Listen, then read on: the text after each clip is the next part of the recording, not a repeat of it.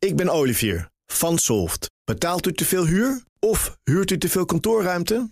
Solft heeft de oplossing. Van werkplekadvies, huuronderhandeling tot de verbouwing. Wij ontzorgen u.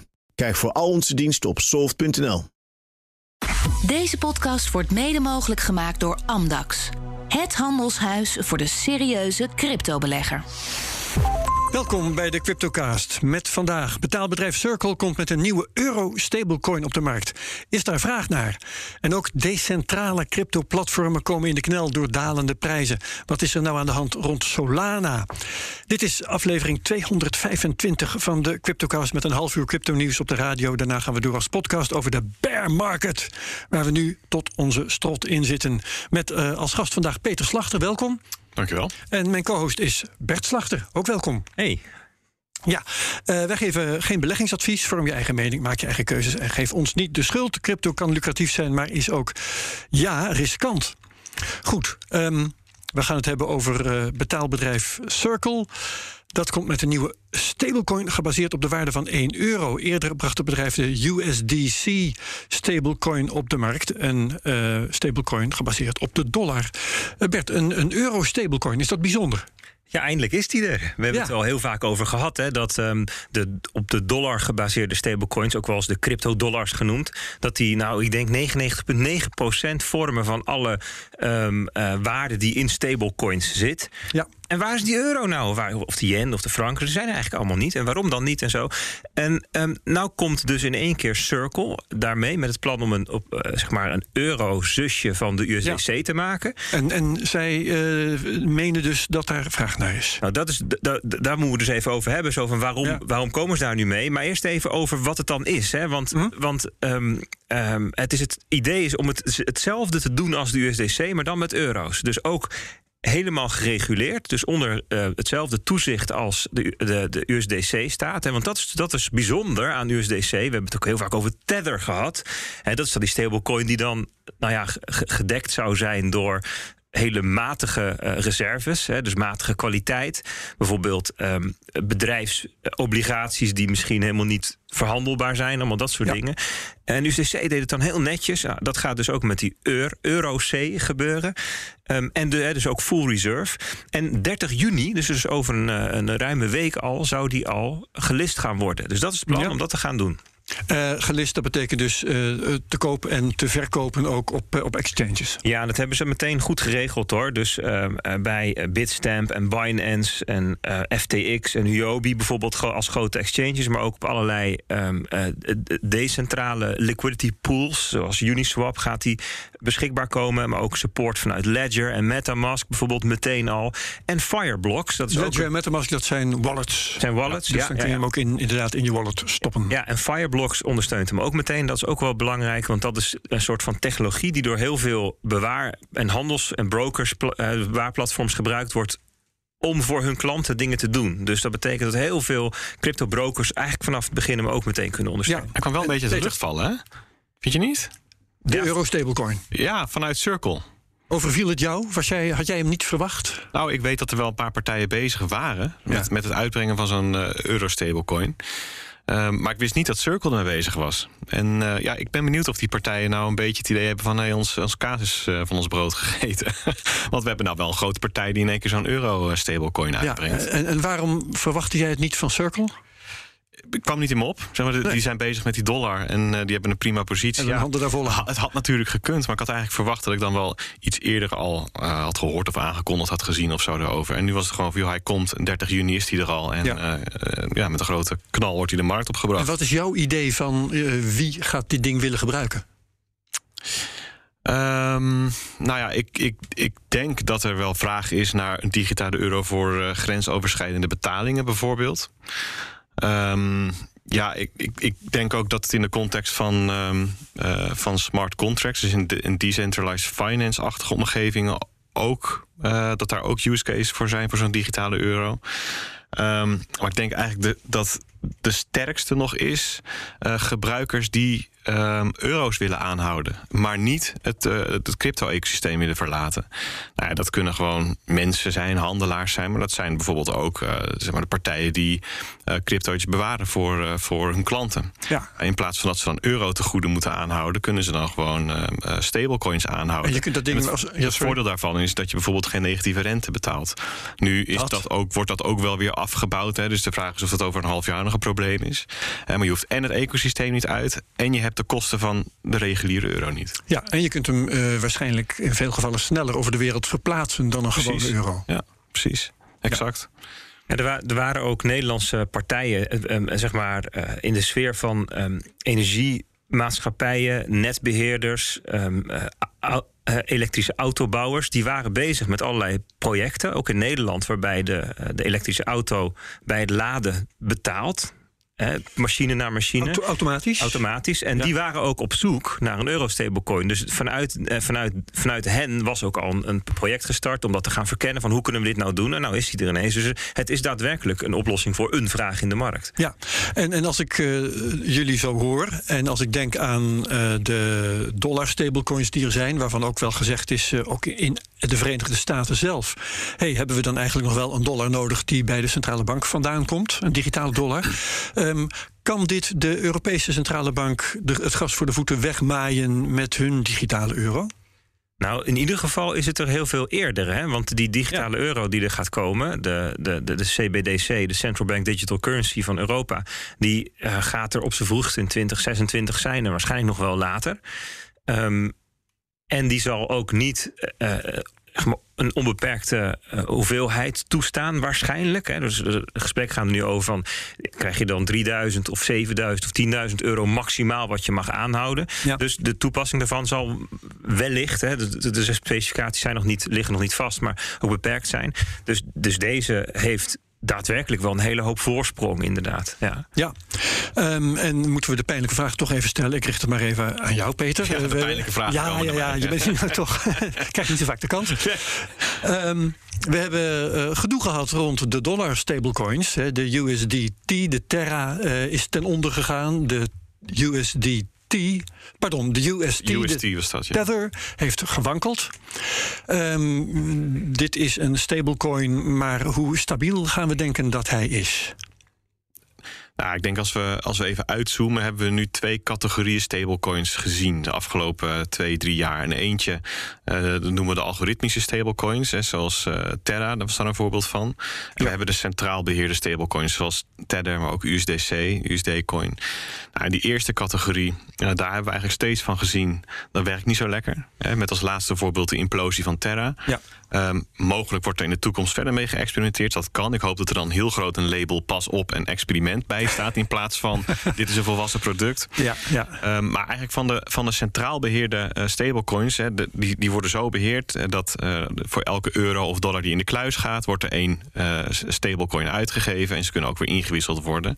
Het, het vertrouwen in die mechaniek, ja, die is eigenlijk altijd wel overeind gebleven. Het, het klopt wel dat Tether op de markt iets afgeweken is van de dollar. Eigenlijk fluctueert je daar constant omheen. Mm -hmm. Maar de pack, en dat is het punt waarop je ze kunt inwisselen, die is nooit gebroken.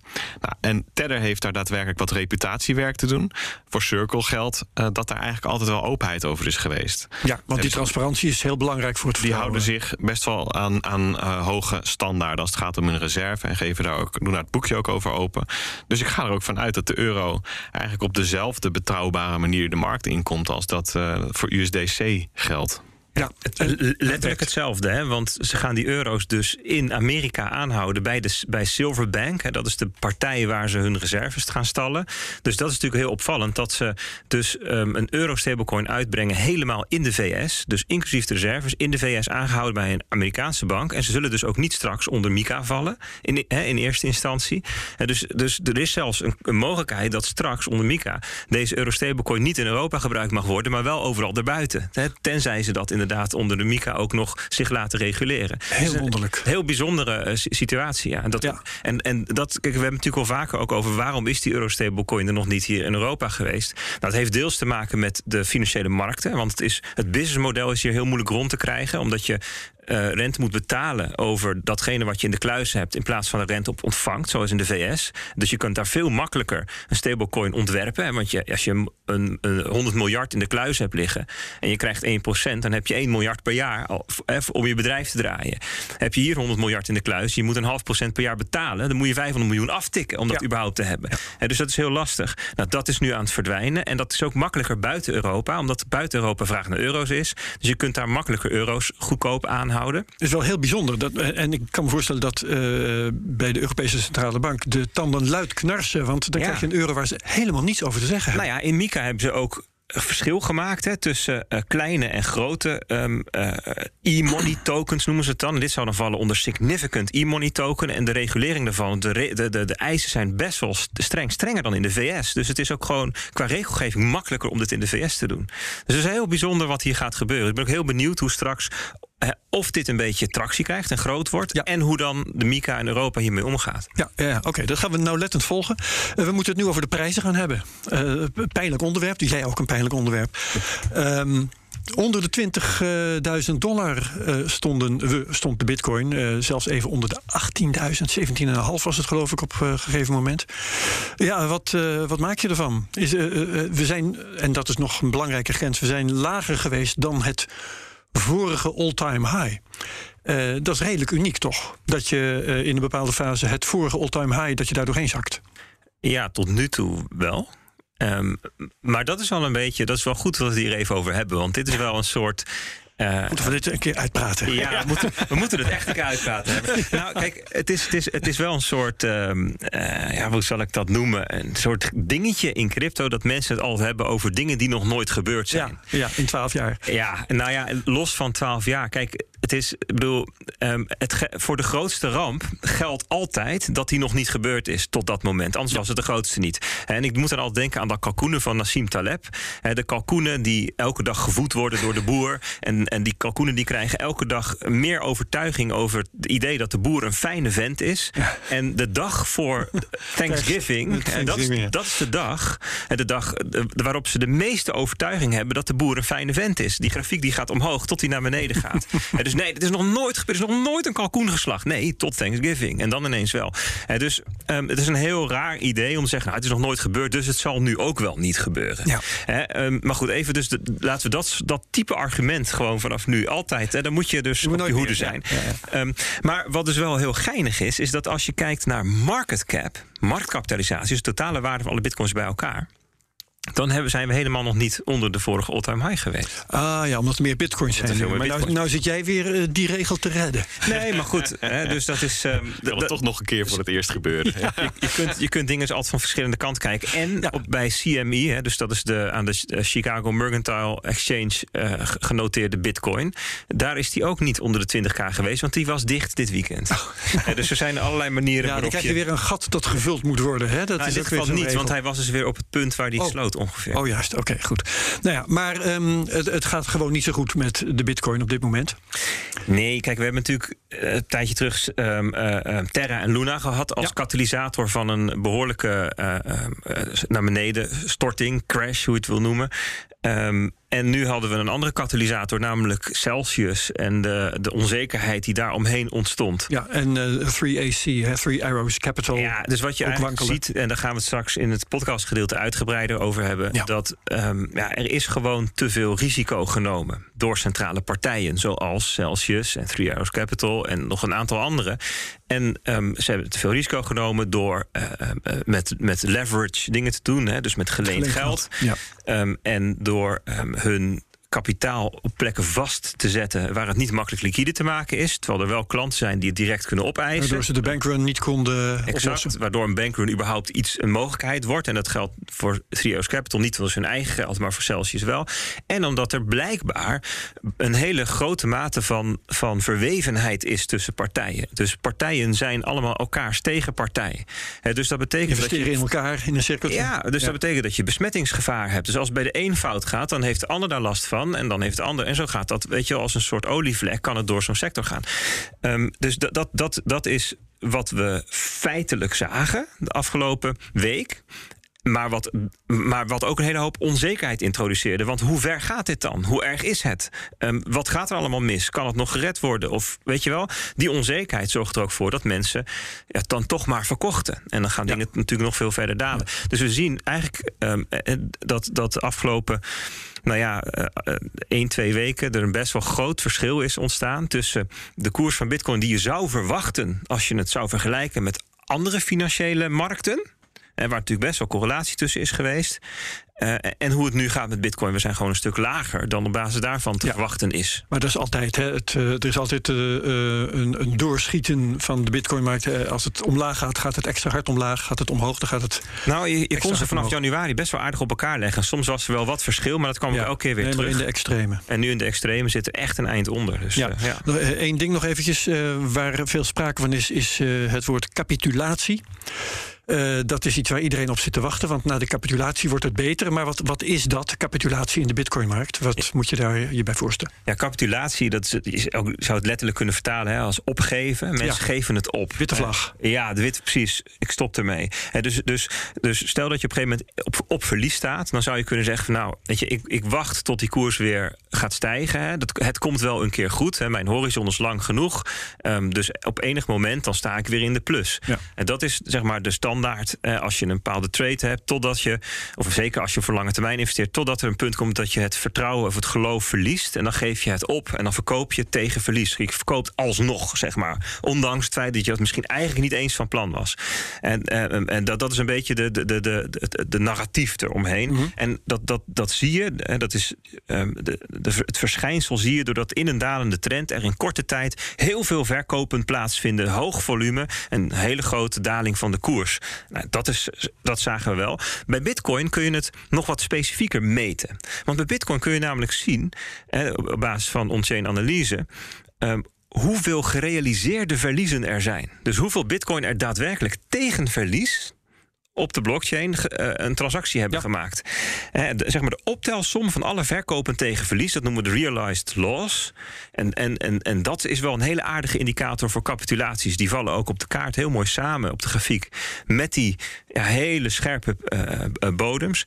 Ja, en de afgelopen zeven dagen is er 20 miljard dollar aan verliezen gerealiseerd. Dus dat is wel, ja, ik denk dat je dit wel um, een capitulatie kunt noemen. Of het de bodem of dat weet je de calculaties, dat weet pas over een half jaar. Hè? Want dat is, dat is met name ja. heel erg afhankelijk nu van de macro-economische omstandigheden en het monetair beleid. Dat is leidend. Ja. Uh, maar um, ja, dit was. Als er weer een coronacrisis uitbreekt of zo, dan kan het toch nog verder. Ja, oké. Okay. Um, we gaan nog uh, het uh, snel even hebben over het op Solana gebaseerde decentrale leenplatform Solent. Dat zit in de problemen. Dalende prijs. er dreigt een grote, ze noemen dat een whale, bezitter van Solana tokens geliquideerd te worden. Maar er is vergaderd en gestemd. En uh, enfin, daar is toen ook weer een stokje voor. Peter, kun jij vertellen wat de geschiedenis precies is geweest? Dat is best een mooie samenvatting, vond ik okay. eerlijk. Heel Iets meer details. Ja. Gewoon naar nee, het draaiboek, hoor. Kijk, um, ja, so, heet het, hè? Dus dat is, dat is inderdaad wat je een, een leenplatform, een decentraal leenplatform. Althans, voor zover je dat decentraal kunt noemen, draait op Solana. Daar kun je al vraagtekens bij zetten. Dus dat draait zo, zolang Solana draait. Dat uh, vertrouw jij niet zo, zo te horen. nou, nou die, die is in de afgelopen, het afgelopen jaar best wel vaak tot stilstand gekomen, die, die blockchain. Ja, ja, wel in de top 10 qua market cap, hè? Ja, zeker. Er heeft heel veel uh, hype omheen gehangen. Ik weet niet of dat nog steeds zo is. Ik zit niet heel diep in de Solana-wereld. Oké. Okay. um, en um, ja, zo'n zo'n uh, leenplatform, um, die biedt een aantal pools aan, zo heet dat. Daar kun je je geld instorten, uh, in uitschenken. En als je dat doet, uh, kan dat geld uitgeleend worden aan een ander die daar behoefte aan heeft. En zo wordt er rendement gegenereerd en dat ontvang jij dan op je uitgeleende geld. Ja. Um, en nu was er inderdaad iemand met diepe zakken, kennelijk. Die, uh, ja, ik weet niet precies hoeveel Solana die erin heeft gestort. Maar dat, uh, dat, dat, dat, dat behelste uiteindelijk meer dan 95% van het totaal. Dus één Hm. oh. grote speler um, ja, die een groot gedeelte van uh, de liquiditeit eigenlijk bezat. Niet van alle Solana's, maar in, in die pool. In die pool. Ja, oké. Okay. Ja, Eén ja. project. Dus, het, is, het, is, dus het project zelf is niet Solana, dat is Solent. maar die draait op de Solana blockchain. Dus daar, okay, daar worden dan Solana-tokens ingestort. Um, de vijver is gevuld met Solana-tokens, zo moet je het even zien. Um, en er ontstond een probleem, want die, de prijs van Solana die daalt. En dat betekent dus dat de waarde van je onderpand, van de, van de leningen, die, die daalt. Uh, en deze meneer of mevrouw of, of organisatie die had Um, voor de gestorte Solana-tokens had hij een, een lening genomen. Ter waarde van 105 miljoen dollar of iets dergelijks. Veel in ieder geval. Zo, ja. uh, en er moet een bepaalde marge overblijven, anders wordt zo'n lening geliquideerd. Ja. Nou, en wat nou het probleem was, uh, de liquiditeit in, in, die, uh, in dat Solent-ecosysteem, en die pools was eigenlijk te laag om die lening te kunnen liquideren. En ja, als, als dat dan toch zou gaan gebeuren, dan levert dat allerlei akelige problemen op. Hè, waardoor, waardoor eigenlijk de community zoiets had van ja, zo, zo zetten we Solent op het spel. En misschien ook wel um, de prijs van Solana. We weten niet precies hoe dat, uh, hoe, hoe, wat het besmettingsrisico is naar buiten toe. Um, dus wat, we, wat gaan we met z'n allen doen? Um, we, we, we, we, doen een voorstel, namelijk dat we, het team achter Solent, een aanpassing doet aan de smart contracts, waar, uh, uh, die dat leenmechanisme beheren. Um, uh, zodanig dat ze in plaats van dat het protocol automatisch die lening liquideert, dat ze dat handmatig konden doen via een over-the-counter trade bijvoorbeeld, achter de schermen. En dus in feite zou je kunnen zeggen. Um, hou het weg van de exchanges, waar het de prijs, de wereldprijs kan uh, beïnvloeden. Nou ja, uh, dus voordat het, voordat het allemaal automatisch afgewikkeld wordt, ja. uh, zouden ze vanuit de DAO, want het is een decentrale organisatie, zouden ze een poging doen. Um, om, om die liquiditeit uit de pool te halen en dat zelf dan te liquideren. Nou, daar kwam allerlei commentaar op. Uh, daarop volgde een volgend voorstel, namelijk om het eerste voorstel toch te annuleren. Die is ook geaccepteerd. en wat, wat het vervolg gaat zijn, weet ik niet. Nee, dus de, het gevaar dat ze proberen te bezweren, eh, namelijk dat het dan op de, op de toekomst van Solana van invloed zou zijn, dat is ja. dus nog steeds aanwezig. Ja, dat denk ik wel. Ja, ja. en, en, hoe dat precies uit gaat pakken, weet ik niet. Misschien... Het gek is dat Solana het nog best goed heeft gedaan als uh, token op de wereldmarkt. Ja, ik weet eigenlijk niet hoe Solana weken nu... enkele tientallen procenten in waarde Ja, dat hangt een beetje vanaf hoe, hoe ver hij daarvoor gedaald was natuurlijk. Ja, of dat, dat ook dan, weer. ik, ik, zie ook, ik zie ook wel eh, berichten langskomen van ja, 100% stijging. Maar dat was dan na dan een daling uh, van 99% ja, bijvoorbeeld. In het geval van Solana geloof ik 92% gedaald sinds de all-time high. Ja, dus dan mag die stijging mag ook wel weer. Ja, ja, ja, ja. oké, goed. Nou, um, wonderlijke geschiedenis. Um, we laten het hierbij, want de tijd is om in deze CryptoCast. We gaan het in de podcast zo direct uh, met z'n drieën hebben over de bear market. Uh, in hoeverre we uh, daarin zitten, nou dat is eigenlijk wel zeker. Maar ook uh, hoe we daar weer uitkomen en hoe lang dat gaat duren. En hoe diep we nog kunnen zinken enzovoort. Um, met andere woorden, gaat bitcoin naar nul, naar een paar ton of iets daartussenin? Dat is eigenlijk de grote vraag. En tot zover deze CryptoCast op BNR. Um, als je het leuk vond, luister dan ook eens naar de AIX-factor op BNR. Ook een programma over investeren en beleggen. Bedankt Peter Slachter, bedankt Bert Slachter. Wie meegaat naar de podcast tot straks, wie het hierbij laat, ook heel erg bedankt. Graag tot de volgende week bij de Cryptocast op BNR. Deze podcast wordt mede mogelijk gemaakt door Amdax. Het handelshuis voor de serieuze cryptobelegger. Ik ben Sylvia van Solft. Betaalt u te veel huur of huurt u te veel kantoorruimte? Solft heeft de oplossing. Van werkplekadvies, huuronderhandeling tot een verbouwing, wij ontzorgen u. Kijk voor al onze diensten op soft.nl.